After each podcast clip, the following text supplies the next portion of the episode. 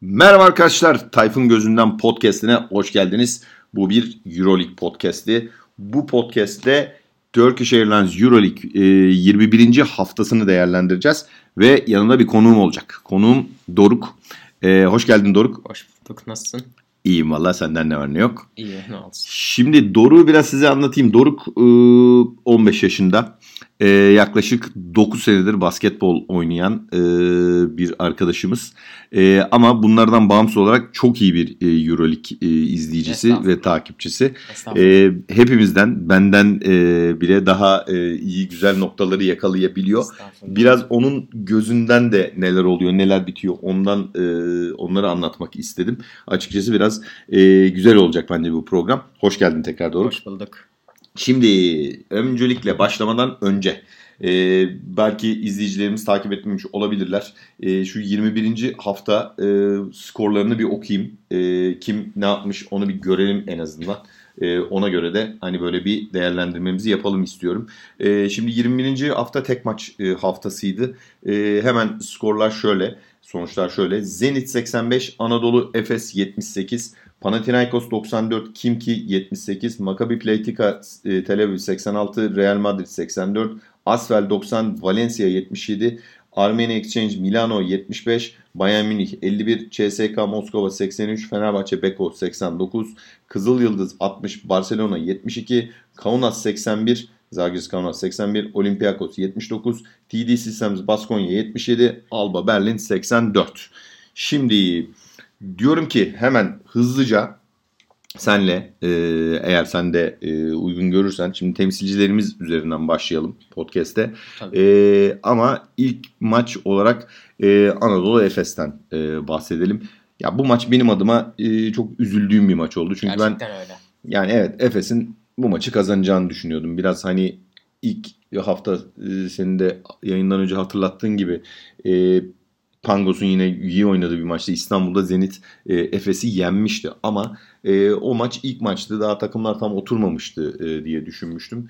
E, ve Efes'in bu maçı iyi kazanacağını, iyi bir e, sonuç alacağını, iyi bir oyun ortaya koyacağını düşünüyordum ama biraz yanıldık. Özellikle ilk yarıda bayağı yanıldık. Evet, ilk yarı 22 gerçekten. sayı geriye düştü Efes. Gerçekten çok kötüydü ilk yarı. Yani bilmiyorum neden böyle oynadı sence Efes ya da bunun sonucu neydi? En azından ilk yarıdaki bu oyunun sebepleri neydi sence? Bence e, Koç Ergin Ataman yani Plyce'ın eksikliğini bir çok hissediyor gibi Değil mi? geliyor bana. Uzun e, oyuncularda özellikle Plyce çok büyük fark yaratıyormuş. Bizim haberimiz yokmuş. Yokluğunda e, değeri anlaşılan oyunculardan Plyce galiba. E, bence de. Yani e, açıkçası şimdi şunu da söyleyeyim. Yani şimdi Yiğidi öldür hakkını yeme. E, ilk çeyrek yani ilk devre e, 22 sayı yenik duruma düştüler ama 3. çeyrekte esasında büyük bir geri dönüşe de imza attılar. Fark Ee, 5'e indi. Orada da Kevin Pangos'un iki tane kritik Üçlüyü üçlüyle maçı verdiler aslında. Yani maçı kazanacak noktaya kadar da getirdiler esasında baktığında. Özellikle hani çok hani geçen seneki takım aynen devam ediyor. Bu yüzden de geçen sene çok muhteşem bir performans ortaya koyuyor Efes. Belki olası bir Final Four ve hatta şampiyonluğu bu ligin yarı kalmasıyla e, gitmiş ellerinden alınmış olabilir ama e, aynı takımı korudular ama e, Larkin'le Misic özellikle Larkin tarafında işte geç gelmesi işte Covid'e yakalanması sakatlığı falan derken tam o uyum e, sorunu yaşıyorlardı. Biraz o geçen sene alıştığımız ikili e, yok gibiydi ama son 1-2 maçtır bu ikiliyi de tekrar görüyor gibiyiz. Bu maçta da Larkin ilk yarıda sayı atmadı belki ama ikinci yarıda 20 sayı attı. 5 asist 3 top çalmayla e, maçı tamamladı. Evet, evet. Mitsic daha muhteşemdi. 23 sayı, 5 rebound, 4 asistle e, eşlik ettiler. Gerçekten e, güzel bir ikili oluşturdular ama senin de dediğin gibi galiba e, Uzun sınıfta kaldıkları nokta uzun tarafı Aynen. oldu. Ya burada ben biraz hani zamanında Dunstan'ın üzerine fazla e, yük binindiğini düşünüyorum. E, biraz Dunstan'a fazla süre vererek onu yıprattı sanki Ergin Ataman. Belki onun etkisiyle şimdi hakkını yemeyeyim 10 sayı 9 rebound oynadı bu maçta ama yani onun etkisiyle biraz sanki hani fiziksel olarak geride mi kaldılar bilmiyorum ama e, Will Thomas karşısında hareketli bir uzun karşısında Dunstan e, biraz daha az etkiliydi. kesinlikle. Ama Singleton iyiydi bu sefer. Singleton iyiydi evet. Yani 10 sayı attı. 2 rebound aldı. 2 de blok yaptı. 2 bloğun ikisi de galiba Will Thomas'aydı yanlış hatırlamıyorsam. Ee, çok e, iyi oynadı ama burada tabii Plyce kadar sıkıntı biraz da Moerman'da sanki. Evet. Muharman'ı pek görmüyoruz bu aynen, aralar. Formsuz bir dönemden geçiyor Adrian Muharman. Adrian Muharman'ın e, sevdiği maçlar Fenerbahçe maçları oluyor genelde. E, gene 3 hafta önce e, lig maçında yine e, muhteşem oynayarak e, Fenerbahçe'yi e, hakikaten bayağı bir zor anlar yaşattı ve Evet. galibiyet e, Evet aslında yani şöyle oraya geleceksek bence Fenerbahçe maçlarını seven adam Simon Efes'ti ama Evet Simon bu maçta da e, çok e, etkili değildi o anlamda. Simon'un da e, söylemek lazım iyi bir noktaya değindin. Yani Simon ve Muerman'ın e, hadi Muerman'ı biraz daha şey yapalım ama özellikle Simon'un biraz daha böyle o tutkal yapıştırıcı görevini görmediği maçlarda Efes zorlanıyor sanki. kesinlikle. Gerçi e, Simon'u yedekleyebilecek tarzda e, ve daha kadro e, derinliği yaratacak tarzda yeni bir transferleri var. Musa'yı aldılar. E, Zanan Evet. Musa E, Zanan Musa e, iyi bir oyuncu. Lig maçında dün 19 sayı attı Orman Spor karşısında. Yavaş yavaş ısınıyor. O da yavaş yavaş rotasyona girecektir. Hele hele bu çift maç e, haftasında ona ihtiyaç duyulacaktır. kesinlikle. Onunla e, Efes biraz daha e, iyi noktalara bence gelecek. Evet. Bu arada e, Efes derken biraz da Zenit'ten e, konuşalım. Zenit'te ön plana çıkan oyuncu yine Kevin Pangos'tu.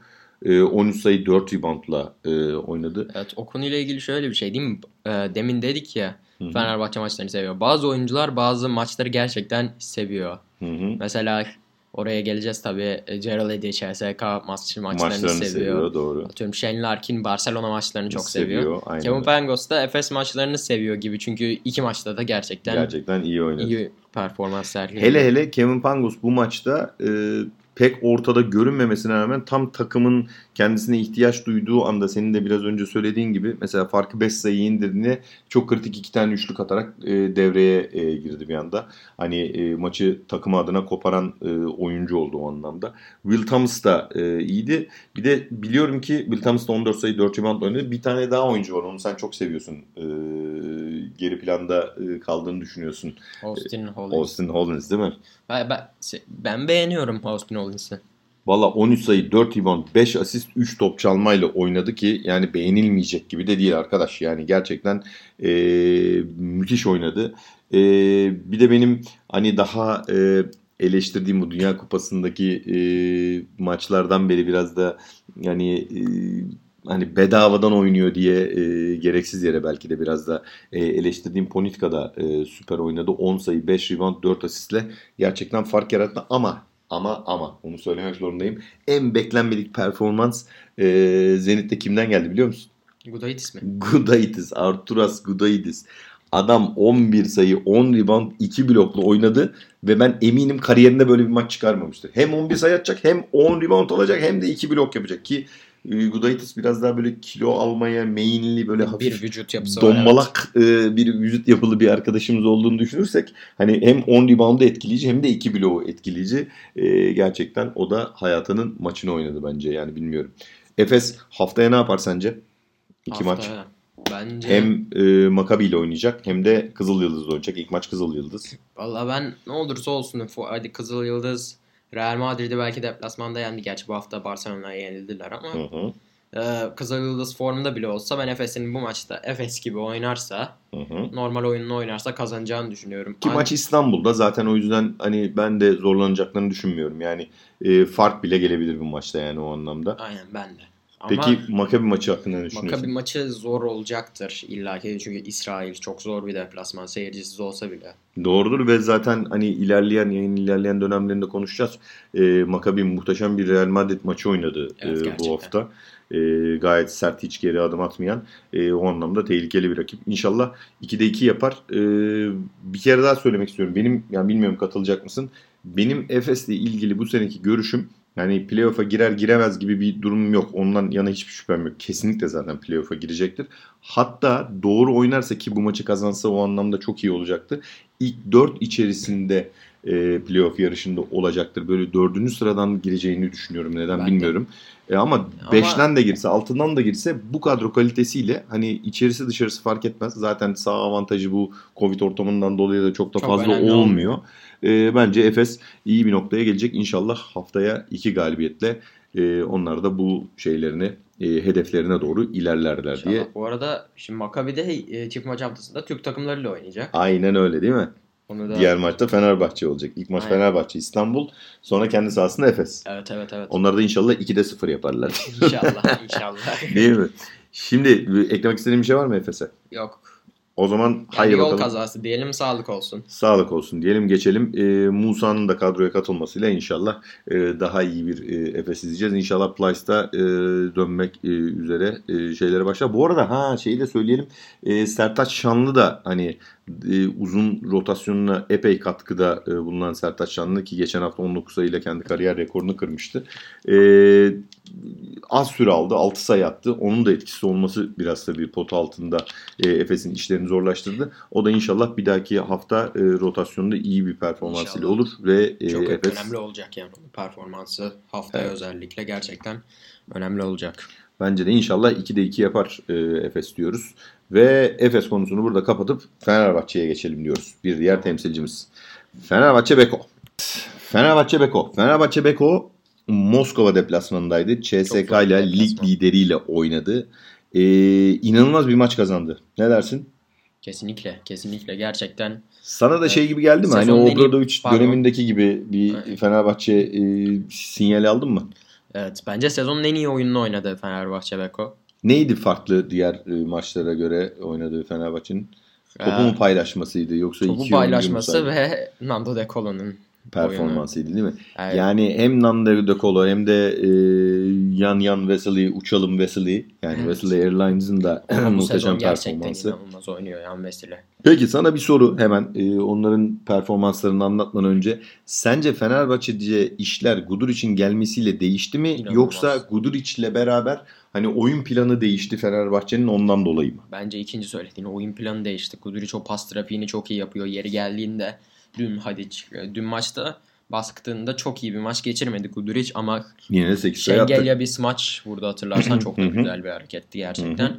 Onun devamında da smaca sevinemeden kaldırdı üçlüyü attı. Aynen öyle. Bak ben de onu Büyük söylüyorum. Çok kritik.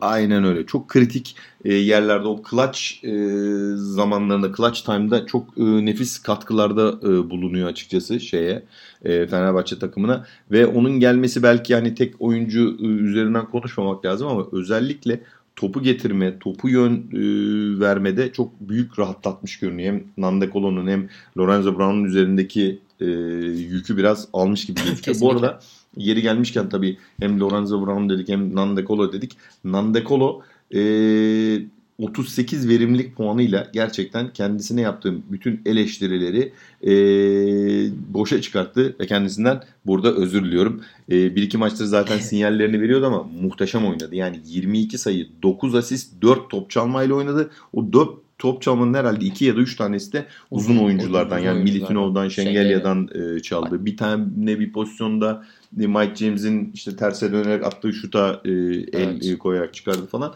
Yani çok e, iyi bir maç oynadı. iyi bir maç çıkardı. Gerçekten tebrik ediyorum. Ne diyorsun Nando'nun performansı hakkında? inanılmaz oynadı gerçekten. Çok yani forma girdi o da. Kafasını verince çok iyi de bir savunmacı ha değil mi? Kesinlikle. Kafasını verince bir de liderliğe bürününce normalde Hı hı. İsmail Şenol maçı anlatan spiker Hı hı. İsmail Şenol da söyledi. Normalde oyununu oynar giderdi. Çok inanılmaz bir liderliğe bürünmüş durumda. Hem o hem Yan Wesley baya hani e, liderlik özellikleri e, gösterip e, sadece maçın içerisinde kendileri değil diğer takım arkadaşlarının da neler yapması gerektiğini baya fırçalamak suretiyle millete anlattılar. Hem Jean-Pierre'e attığı fırçayı hatırlıyorsun Nando De Colo. Hatırlıyorum. E, Gerald diye de e, galiba Wesley e, niye bu sanırım. rebound almıyorsun doğru yerde dur diye e, attığı e, şeyler var. E, fırçalar var. Gerçekten onlar da yani ilginçti. Bu arada e, Wesley'den bahsedeyim. 24 sayı 6 rebound 3 asistle oynadı. 32 verimlilikle oynadı. Yani maalesef diyorum bu iki oyuncumuzun hani 38 verimlilikle oynayan bir oyuncumuz var. Ve bu oyuncumuz haftanın MVP'si seçilemedi. Çünkü Mitroğlu e, Mitoğlu bir 42 verimlilikle inanılmaz oynadı maşallah Panathinaikos oyuncusu e, çok güzel oynadı ve zaten e, MVP ödülünü haklı olarak da e, o kaptı.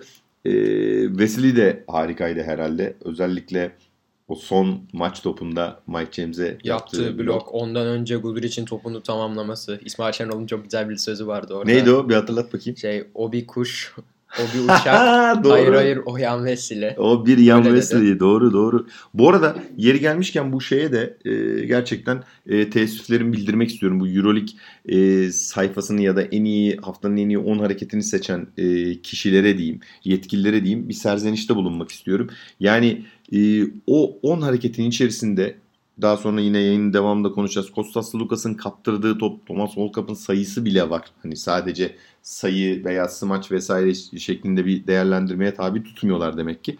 Ama orada e, Yan Wesley'nin Mike James'e yaptığı bloğu haftanın hareketleri içerisine koymamışlar. Bari 10. sıradan bari girerdi yani. Bence o çok e, büyük bir yanlışlık. Burada da hani kendilerine Şey serzenişimi girdi mi? söyleyeyim. Mitro, ay pardon Milutinov'un üstünden bastığı smaç ilk 10 harekete girdi mi? O da girmedi bak mesela. Wesley'nin o hareketi o da girmedi. Ya bir tane de var da 6. sıradan girdi galiba. O, o harekette değil mi? Milutinov'un üzerinden burada. Ben- Ali Yup'la yaptı. İlk 5 hareket izledim. On... Doğru doğru evet 6. sıradan girdi e, şey olarak. Hadi gene onun sıralaması e, dersin yani 6. sıra dersin 5. sıra dersin gene koymuş. Ama yani o hareket zaten maçın en e, kırılma anıydı. E, ve yani o hareketi koymamak bence yani büyük enayilik. Yani bilmiyorum büyük acemilik diyeyim ya da. Evet acemi. E, yeri gelmişken Gerald Eddy'den de biraz bahsedelim istiyorum. 17 sayı attı, 2 rebound e, aldı. Bu 17 sayının tabii doğal olarak e, 15'ini yani 5 tane üçlükten buldu. evet. E, CSK maçlarını seviyor senin dediğin gibi. evet onu oraya İlk geleceğiz. maçta da demiştik. 6'da 6 üçlük atmıştı. Evet bazı oyuncular bazı maçları sever hakikaten. Yani her attığı e, sayıda çok özgüvenli bir şekilde e, seviniyor ediyor ama en çok sevindiği sayı hangisiydi? Şengelya'nın sanırım Şengelya'ydı. Üstüne giderek attığı dribbling Normal sayısı. iki sayı değil mi? Yani çünkü biz hep burada e, hani bilenler bilir işte hep şeyde eleştiriyoruz e, Gerald Eddy'yi. Hani e, şutu var başka işte topu driplinge kalktığı anda dengesi bozuluyor top kaybı e, yaşıyor falan e, dediğimiz bir oyuncu. İşte o dripling üzerine hem de zayıf sol elin üzerinden driplinge vurup uzun oyuncu üzerinden Şengele ya da. İnanılmazdı. Biz de Yani gerçekten inanılmaz. Zaten çok en çok da o sayıya sevindi ha. Yani artık onda da herhalde bazı şeyler değişiyor. İşte Fenerbahçe'nin belki de bu e, kabuk değiştirmesinin sebebi bu. Her oyuncu kendi normal e, iyi oyunlarının dışında zayıf olduğu e, yönlerini de geliştirmeye başlıyor. E, bu iyi bir şey. Ha bu arada şeye ne diyorsun? E, yine Obradoviç döneminden bir esinti gördük. Dördüncü çeyrekte ilk 4 dakika neredeyse 5 kısayla oyundaydık. Skor Evet, tehdidi olan evet. 5 kısa. E, burada e, Dechampierre e, Kalinic rolünü almıştı. 5 numara e, bana göre oynamıştı. bak bana göre orada maç kopacaktı. Hı hı. Maç çok kolay kopabilirdi ama Brown'un attığı bir üçlükle tekrar oyuna girdik. 68-63 gerideydik. Doğru, 2'ye doğru. indirdi farkı. Ama yine de o takım hani 4 dakika boyunca hem Veselisiz hem Nandekalos'uz e, takım e, o iki oyuncumuzu dinlendirmek adına çok e, kritik bir rol üstlendi bence. Ne dersin? Kesinlikle bence de inanılmaz oynadı o 5. Dechampierre pivot oynadı. Evet ve çok da güzel oynadılar. Yani ben o anlam bu arada tabii e, yeri gelmişken e, Igor Kokoşkova da e, tabii burada geride kaldı belki e, oyuncuların gölgesinde kaldı ama ona da e, bir e, tebriklerimizi, takdirlerimizi sunmamız gerekiyor sanki. E, o da EuroLeague dengelerini biraz e, Evet, öğrenmiş gibi. biraz şey Hani NBA gibi. gibi. davranmıyor. EuroLeague'de iyi savunma yapılması gerektiğinin bilincine biraz e, varmış gibi. E, o yüzden o da takımı iyi Alışmış gibi yönetiyor. Euroleague'e. Euroleague basketboluna alışmış gibi. Bu maçta biraz Çok daha da dar rotasyonla 8 oyuncuyla ya da 9 oyuncuyla e, oynadı.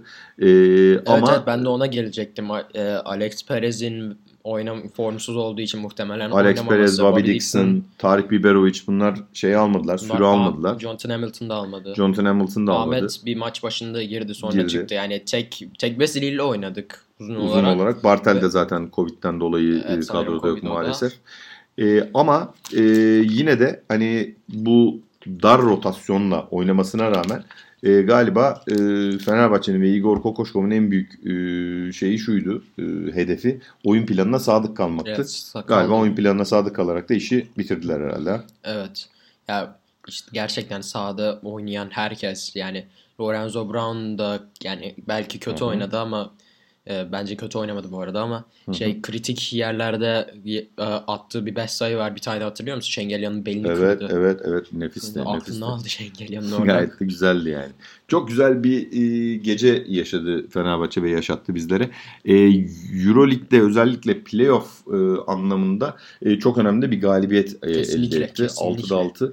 Onların e, haftaya e, maçları e, önce ilk maç Maccabi ile kendi sahasında daha sonra da deplasmanda Kimki ile. E, senin hep bir endişen var. Yani büyük maçları kazandıktan sonra takım inşallah Havaya, havalanmaz. yani çok havaya girmez inşallah Allah böyle. diyorsun.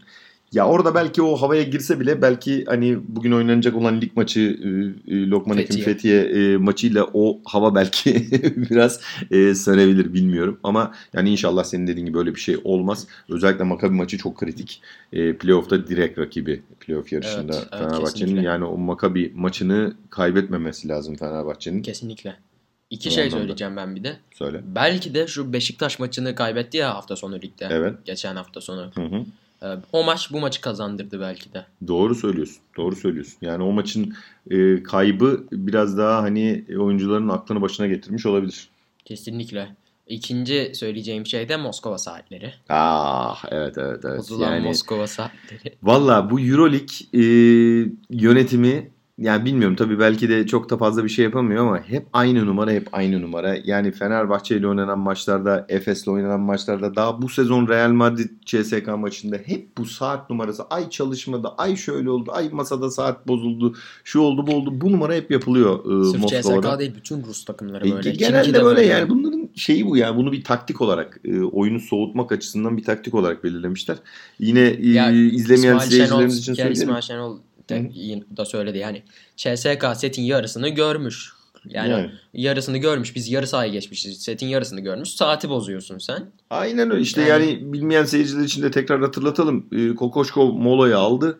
Fenerbahçe bir e, oyun planı bir set çizdi. O setle beraber oyuna döndü. Maç başladı. Yaklaşık bir 3 saniye geçip topu yarı sahaya geçirdikten sonra aa saat çalışmıyor diye tık tekrar durdu ve tık Yemezler canım. E, artık. tekrar yarı sahadan başladık. Artık. O büyük bir şey oldu. Artık yani bu e, ayıp. Yani gerçekten ayıp. Ama biz senle 2016'daki o Euroleague finalinde Berlin'de ne ayıplar yapıldığını Evet. bildiğimiz için ne e, ayıbın ötesinde neler olduğunu salonda izlediğimiz için e, yani o büyük kepazelikleri gördüğümüz için O- hani bunları da belki de Fener'deyken o bir Ya, pozisyon üf, hayatın boyunca ah, çıkmayacak ah, aklından. ah, Vuruyor, ah, yere ah, düşürüyor ah, Sulkas'ı. Yani knockout ettiler ya. Boks e, maçındaki şey gibi knockout ettiler. Neyse. Yani kötü anıları e, bırakalım Evet, burada bir- diyorum. Bir, bir şey daha söyleyebilir Tabii ki. Ee, bir, bir eleştirimde şey olacak. Dimitris Itoudis olacak. Hı hı. Devre arasında yaptığı açıklamayı hatırlıyorsun. Ay evet ya. Bire- ne geyik. Sadece birebirler üstünden e, buluyor Fenerbahçe tarzı bir şey söyledi. Bu yani İTÜ'ydüse buradan sevgilerimizi selamlarımızı iletelim ama bu tür ağlak açıklamalarını e, dönem dönem görüyoruz. Hani o şey maçında da yapmıştı o Final Four'da geçen sene e, iki sene önce şampiyon oldukları e, ve eledikleri Baskonya maçında da e, yenildikleri Moskova'daki maçtan sonra da bu ağlak zırlak açıklamayı yapmıştı. Bu yapıyor. Yani bunun Yapmış stili mıydı bu. ben hatırlamıyorum. Evet yaptı aynı şekilde. Yok rakibimiz böyle oldu biz çok iyi oynadık esasında ama onlar birebirler üzerinden bizi yendiler bla bla bla Bir konuşmalar de böyle. ben bunu söyleyecek en son insanın Dimitris Itoudis olduğunu düşünüyorum. Sen yani, iki sene yani sen iki sene önce takımın sayesinde Clyburn, Corey Higgins yani ki öyle bir takım yoktu Hı hı. gerçekten inanılmaz bir takımda. Hı hı. Clyburn, Corey Higgins, Nanda Colo, Sergio Rodriguez, Sergio Rodriguez bu dörtlü zaten ki yani Kyle ne- Hines. Kyle Hines potu altında yani. E, Hı hı. Yani sen bunlar sayesinde Otel Hunter da onlardaydı evet? Otel Hunter da vardı onu da söyleyecektim. Yani ya böyle bir kadron vardı senin. Ya sen takımın sayesinde kazandın yani. Hala yine ağlaşıyorsun Aynen. değil mi? Ayrıca geçen sene ve bu sene de Mike James kurtarıyor seni yani. işte, yani Mike biraz- James Clyburn kurtarıyor seni. Aynen öyle. Bu arada e, o e, yeri gelmişken benim de aklıma geldi. Ulan bir Fenerbahçe'yi kapatamadık gerçi ama şu e, potu altındaki manyağa ne diyeceksin? Nandakolo faal atışlarını atarken yarı deli bir şekilde e, elektroşok 220 volt elektrik yemiş gibi saçma sapan hareketler yapan bir pot Hakikaten. altında bir yarı deli bir manyak vardı. Komik zaten. Oğlum sen niye böyle bir şeyler yapıyorsun? Karşında konsantrasyonunu bozmaya çalıştığın adam %94 ile serbest Sezon- atış atan yani bir adam yahu. Yüzdesini bilmiyorum da sezon boyunca sadece bir tane faal kaçırmış biri. İşte belki de İnsan- diyorum ya e, adam onu e, yaparken herhalde Moskova soğuğu etkilemiş onu herhalde. E, soğuk beynine işlemiş büyük bir ihtimalle ne arada- yaptığını bilmiyordu yani. Bu arada Nando De Colo da kaçırıyordu ilk faali. Yani evet evet. evet, sekerek evet. girdi. Şey, Ama ondan sonra e, herhalde o da karıştırmıştır. Lan adam acaba hani orada bir e, şey mi geçiriyor? Kalp krizi falan mı geçiriyor falan diye ona bakmıştır belki. O kadar garip hareketler yapıyor ki. 2'de 2 izleyicilerimiz baksın ona İşe yani. yaramadı. Aynen öyle. Bence de şey olmuş oldu. Neyse Fenerbahçe'yi burada kapatalım. Çünkü Aynen. konuştukça konuşacağız belli ki. Şimdi gelelim e, bu haftanın en sert maçlarından bir tanesine. İsrail'de Tel Aviv'de oynandı. Maccabi Tel Aviv, Maccabi Pletika Tel Aviv Real Madrid maçı. Bu maç gerçekten e, son zamanlarda izlediğim en çekişmeli, en sert e, maçlardan bir tanesi oldu. Hani kaliteli miydi tartışılır belki ama e, özellikle hani e, skorun hiç kopmaması, hep e, kafa kafaya gitmesi e, bayağı e, ciddi bir e, seyir zevki, güzel bir maç e, izletti Tyler bize. Dorsey. Tyler Dorsey maçın adamıydı. Yani Tyler Yani Dorsey. 30 sayı, 4 rebound, 3 asist. Ne diyorsun Tyler Dorsey'e? Helal maşallah diyorum. Vallahi inşallah haf- e, haftaya Türk takımlarına karşı böyle, oynamaz. Bu arada sana şunu söyleyeyim. E, Tyler Dorsey demişken e, Tyler Dorsey'nin yaptığı hem Real Madrid karşısında bu hareketleri yaptı ama yaptığı işin ne kadar büyük olduğunu şöyle anlatayım. E, 11 sayı attı Otel onun dışında ama onun dışında Otel Lanter'ı saymazsan tüm takımda e, çift haneli sayıya ulaşan hiçbir oyuncu yoktu. Buna Scottie Wilbeck'in de dahil. Ki Bilbek'i Yani biliyoruz bu sene. düşünürsen 86 sayının 30'unu atmış takımı adına. Müthiş bir e, yüzde. Yani %30'unu %32'sini e, atmış e, takımının sayılarının. Gerçekten muhteşemdi. Ama onun saç stilini hatırlarsın. Şöyle hafif böyle kıvırcıkımsı Evet. bir saç modeli var. Bu sefer bizim Gerald Eddy gibi saçlarını örerek çıkmış maça. Belki de o saçın öyle. etkisiyle aerodinamiği iyileşti herhalde. 30 sayı atabildi. Çok komik. Real Madrid'de bu arada Trey Tompkins 20 sayı, 6 rebound, 4 asist. Walter Tavares 15 sayı, 6 rebound ve Alberto Abalde de e, 13 sayı 7 asistle oynadı. E, burada Real Madrid'de özellikle e, sakatlar ve kadro e, eksikleri konusunda biraz sıkıntı yaşadığını Evet, görüyoruz. Son birkaç maçtır yaşıyorlar bunu. Real, Bayern Münih maçını kıl payı kazandılar. Kızıl. Yıldız maçında gördük kaybettiler. Kaybettiler. Ya burada hep Sergio Llull'un sakatlığı var. E, J.C. Carroll'ın yaşından dolayı sıkıntıları var. Jeffrey Taylor'ın savunması çok iyi ama skor e, konusunda çok istikrarsız. Hani e, onu içeriye aldığın zaman Efes'teki Doğuş Balbay gibi ne Fabian yapacağı belli Kolsör ne olmuyor. yapıyor? Ben onu soracaktım. Fabian Kolsör as- aslında e, iki hafta önce özellikle e, şey maçında Efes maçı mıydı yanılmıyorsam. Efes maçıydı. Efes 2-3 hafta maçında-.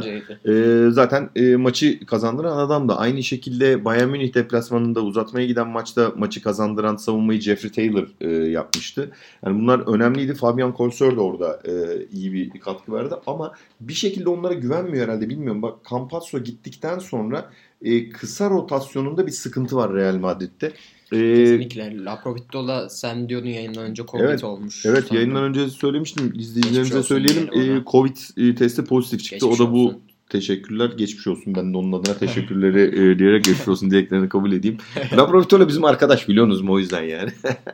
e, şaka bir yana şey e, o da herhalde çift maç haftasında olmayacak. E, dolayısıyla Ya Orada bir sıkıntı kayıp olacak. Bana göre. Aynen öyle. için. e, şey olarak 3 numara pozisyonunda daha çok oynuyor ama yine hani e, Rudy Fernandez sakat. Hani onun yerinde oynaması adına söylüyorum. E, Abal de e, muhtemelen Alberto Abal de oynayacaktır. E, o da iyi bir performans koyuyor ama Carlos Alosen diye bir oyuncuları var. Geçen sene Zaragoza'da kiralık oynattılar onu. O herhalde biraz daha rotasyona girecek ama Real Madrid'in hani kısa konusunda sıkıntıları var ama uzun konularında da Walter Tavares ve Trey Tompkins diyorum. Ne söylemek istersin? Maşallah ikisi de gerçekten e, çok iyi sezon geçiriyor. İkisi de ikisini de beğendiğim oyuncular. Özellikle Trey Tompkins'i sen daha çok beğeniyorsun Trey sanırım. Tompkins'in çünkü hep bir istikrarı olduğunu düşünüyorum. Hı hı. Çok bence iyi bir dış şutu var. İyi Evet. bir dış şut tehdidi Bu var. maçta 20 sayı attı ama yani hakikaten e, uzun oyuncu olmasına rağmen hani bilmiyorum bir herhalde onun kadar istikrarlı atan İspanyol oyuncu düşünüyorum. E, herhalde Gerçi Tompkins İspanyol mu? yani değil ama hani İspanya'da oynayan anlamında mesela Marc Gasol var. Anlatabiliyor muyum? Yani öyle uzun oyuncu olup da öyle çatır çutur yani şeyi saymıyorum. Mirotic E, Anthony falan. Randolph'u ya da e, Mirotic saymıyorum. E, ama yani uzun süredir hani böyle istikrarlı bir şut atan e, bir oyuncu daha görmemiştim ben de. Gerçekten e, beğendiğim bir oyuncu. Walter Tavares'e ne diyorsun? Walter Tavares zaten boyuyla birlikte oyunu da geliş oyununu da Geliştirdi. geliştirdi ve Ya iki sene önceki halini hatırlıyor musun? Acayip cılız, sıska, sopa gibi bir adamdı ya. Hatta üç sene diyeyim yani. E, ve gerçekten hani böyle sakatlanmaya çok e, menyal bir e, adamdı. E, Allah Allah falan diyorduk. Şimdi resmen e, içinden bir Hulk e, çıkmış Gerçekten gibi yani. öyle, gerçekten öyle. nefis yani kaslanmış ve nefis güçlenmiş o anlamda. E, hani hep e, klasik şey derler ya işte uzun oyuncu işte dış şutu olsun işte kısa oyuncu karşısında kalabilsin e, switchlerde iyi dursun falan filan diyorlar ama bu özellikle dış şutunu geçtim ama bu switchler e, de kısa oyuncunun karşısında kalması Voltor Tavares açısından çok da önemli değil. Geçilse bile o muhteşem hani uzun kulaç e, uzunluğuyla ve kürek gibi elleriyle o bloğu arkadan İnanılmaz geçecek bir veriyor. blok şey var gerçekten. Ama e, bazen şöyle oluyor mesela oyuncu gelip ters turnike mesela çembere gidiyor. Hı hı. Bir ters turnike alıp araya potayı koyunca da bloklayamıyor. E, yine de yine de e, onun o yarattığı tehditten diyeyim daha uzun e, mesafede veya daha geniş açıyla e, potaya bırakmaya çalışıyorlar ve öyle çok e, normalde e, gözü kapalı atılan şutların çok kaçtığını gördüm Walter Tavares'in Evet, o evet, tehdidi haklı, sayesinde. Haklısın. Yani o da e, gerçekten ilginçti. Neyse Real Madrid konusunda kapatalım ve gelelim Haftanın Hemen en ilk- ilginç maçına mı? en ilginç maçlarından bir tanesi özellikle bence en ilginç maçı. E, Milano Bayern Münih maçı. E, maç İtalya'da oynandı. Milano'nun kadrosu kağıt üstünde çok iyi bir kadro. Bir sürü transferler yaptılar. Ki bayağı- Koçları harika. Messina. Sina. E, Bayern bu sene iyi gidiyor İyi ama takım. hani acaba diyorsun ama gerçekten ulan buraya kadar da getirdiler adamlar 20 haftadır müthiş gidiyorlar e, diyorsun. E, bu maçı şimdi Milano kazandı. Doğru 75-51. E, buraya kadar normal. Ama anormal olan Bayern Münih'in 51 sayı atmasıydı yahu. Yani sizin e, takım herhalde e, 51 sayıdan çok daha fazla Geçer atıyordur canım, maçlarda. Geçer geçer atıyor tabii. Yani siz değil normalde bir U14, U15 işte e, takımdaki e, oy- oyunculardan hani belli kalitedeki oyunculardan bir takım kursan herhalde gözü kapalı e, 50 sayıyı aşarlar. Yani 51 sayı nedir abi? Yani ilk devre 22 sayı atmış biliyor musun Maya? Ha, Üçüncü çeyrekte evet. Üçüncü çeyrekte kaç sayı atmış? 35 sayı. Yani uf yani, Yani üçüncü çeyrek bittiğinde 35 sayıları var. Yani son çeyrekte herhalde biraz daha gevşediler diye 16 sayı atmışlar. 16 Hani- da az bir sayı ki. 16 da az bu ayrı da yani. Çok komik değil mi yani? Gerçekten e, orada Jalen Reynolds yine bu e, berbat e, günde konuşulacak e, oyuncu olmuş. 12 sayı 5 reboundla. E, ha bu arada iyi sezon geçiriyor ama şunu da söyleyeyim. Hani e, izleyiciler, dinleyiciler daha e, farklı e, yani şeye e, izlenime kapılmasınlar diye. Hani böyle Milano'da öyle muhteşem, harika, uçan kaçan bir basketbol oynamadı ha. Yani böyle rakibi kitledi, bitirdi falan filan. Bence de iyi bir takım değil. Hayır, Böyle iyi. rakibi kitleyecek şekilde bir şey de yapmadılar. Öyle langır lungur yürüyerek oynadılar. Real Madrid şey Bayern Münih'in canı oynamak istememiş. Sanki salona gelmemiş gibilerdi. Bence ya öyle uçan kaçan bir takım değil. Ya bence fena bir takım değil ama yani böyle uçan kaçan yani Her şeyi yapan, her şeyi oynayan, her pozisyonu böyle e, vurup kırıp oynayan- parçalayan böyle bir CSK bir Barcelona değil yani. öyle. Biraz ben onları NBA'de San Antonio Spurs'a benzetiyorum. Orada da Greg Popovich'in takımları daha böyle e, yaşlı veteran oyunculardan kurulu o- olur. Onlar hani playoff'a kalacak şekilde, iyi bir sıralama tutturacak şekilde güçlerini idareli kullanarak normal sezonu bitirirlerdi. Ondan sonra playoff'ta bir gaza basarlardı. Çata çuta çata e, finale çıkıp e, şampiyonluğu alıp hadi bana eyvallah derlerdi. belki de e, Messina da onun e, o organizasyonda uzun yıllar çalıştığı için belki de öyle bir e, formül uygulamaya çalışıyor. Göreceğiz Olabilir. bakalım. Duracağız. Tutturacak mı tutturmayacak mı göreceğiz. Neyse diğer maça geçiyorum. Diğer maç e, Türk basketbol severlerin çok yakından tanıdığı Kostas Sulukas'ın başrolde oynadığı bir maçtı. Başrolde olduğu bir maçtı. Maç e, Kaunas şehrinde oynandı. Zalgiris Kaunas e, Olympiakos maçından bahsediyorum. E, maçı e, Zalgiris Kaunas kazandı. 81-79. Yine buraya kadar normal. Anormal olan neydi? E, bir kere normal neden normal? Hani Kaunas daha organize bir takım. Daha Kaunas'ın iyi bir kazanmasını beklerdi herkes Herkes onu başından. bekliyordu. Ama anormal olan şuydu. Maçın bitmesine çok kısa bir süre kala e, Olympiakos o kadar iyi oynuyordu ki 79-72 öndeydi. 79-72 diyorum bak yani. Sonra maç bitti 81-79. 9-0'lık seri. O meşhur son pozisyon. Ve aynen öyle 79-79 iken muhteşem bir pozisyon yaşandı. Buyur bakalım onu sen anlat ne oldu? Ya Sulukas e, yine çok yani formdaydı. So Asfer maçında falan. Hı. maçında hep son topları kritik dakikalarda Hı hı. inanılmaz ortaya çıktı yani. İnanılmaz formdaydı. Hı hı. Yine o mu kullanacak? Muhtemelen o kullanacaktı ki kaybetmeseydi topu. Ee, o mu kullanacak derken Thomas Volkap aldı topu. Gitti potaya. Çaldı topu. Ve zor, bu arada turnikeye girerken de durdurmaya çalıştılar. Böyle blok kim kimdi pivotları? Jan Charles mıydı? Ee, Jean Charles. Jean Charles evet. Söyleyemedim adını. Hı hı. Jean Charles ona rağmen bitirdi. Ona rağmen bitirdi. Volkap da zor bir basket attı ama yani Sulukas'ın o topu kaybetmesi gerçekten E, İnanılmazdı. çıldırtır bir pozisyon değil mi? Bu arada Thomas Volkap bu sene e, hakikaten çok kötü bir performans ortaya koyuyor. Bu maçta da sadece 5 sayı attı. O 5. sayısını yani 3'ten 5'e çıkardı. O sayıyı da o kaptığı topla attığı turnikeyle oynadı. Görev Bu e, arada şeyi biraz değişik. Olympiakos Zalgiris maçlarında hep Sulukas ön planda. Hatırlarsınız sezonun ilk haftasındaki maçtı. Hı hı. Ee, Sulukas son topu atamamıştı. Ay evet doğru bak çok iyi hatırlattın. Doğru o maç da öyleydi. çok yani hep hakikaten. bir de hep son saniyelerde kazanıyor Zalgiris. Aynen Olympiakos'a öyle. Bu karşı. arada Sulukas derken şimdi Printessiz 16 sayı attı. Ee, Sacha Vezenkov o da formda bir oyuncu. 11 sayı 7 reboundla oynadı. Kostas Sulukas da 16 sayı 6 asistle oynadı ama o son top dahil olmak üzere 6 top kaybı var. Evet, o zaten Olympiakos'u fazla bir bitiren, bitiren bir istatistikti. Bu arada e, başımıza taşlar yağacak. Neden? Çünkü Zalgiris Kaunas'ın en iyi oyuncusu kimdi? Şimdi Tahmin et. Yani şimdi Loven bir- Lo- Aynen öyle. Joffrey Löwen başımıza taş yağacak. 21 sayı 7 rebound 3 asistle oynadı arkadaş adam ya.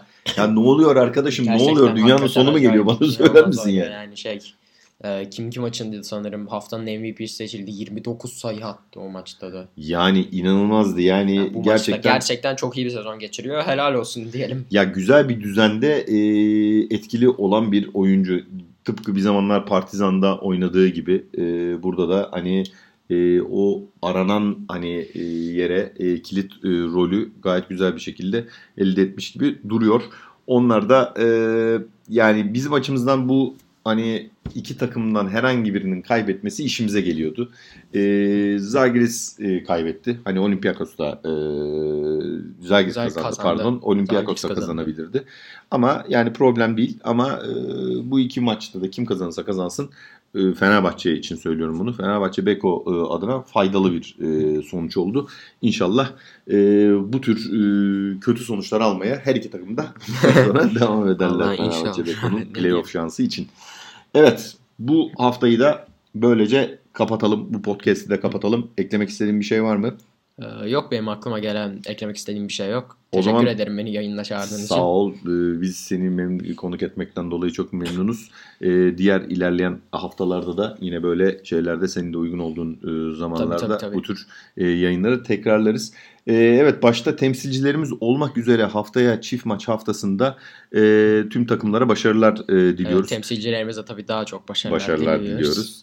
Ee, yani güzel maçlar izlesinler bize ki biz de güzel güzel yorumlar yapalım burada. Ee, güzel bir hafta olması dileğiyle bir sonraki podcast yayınımızda görüşmek üzere diyorum. Görüşmek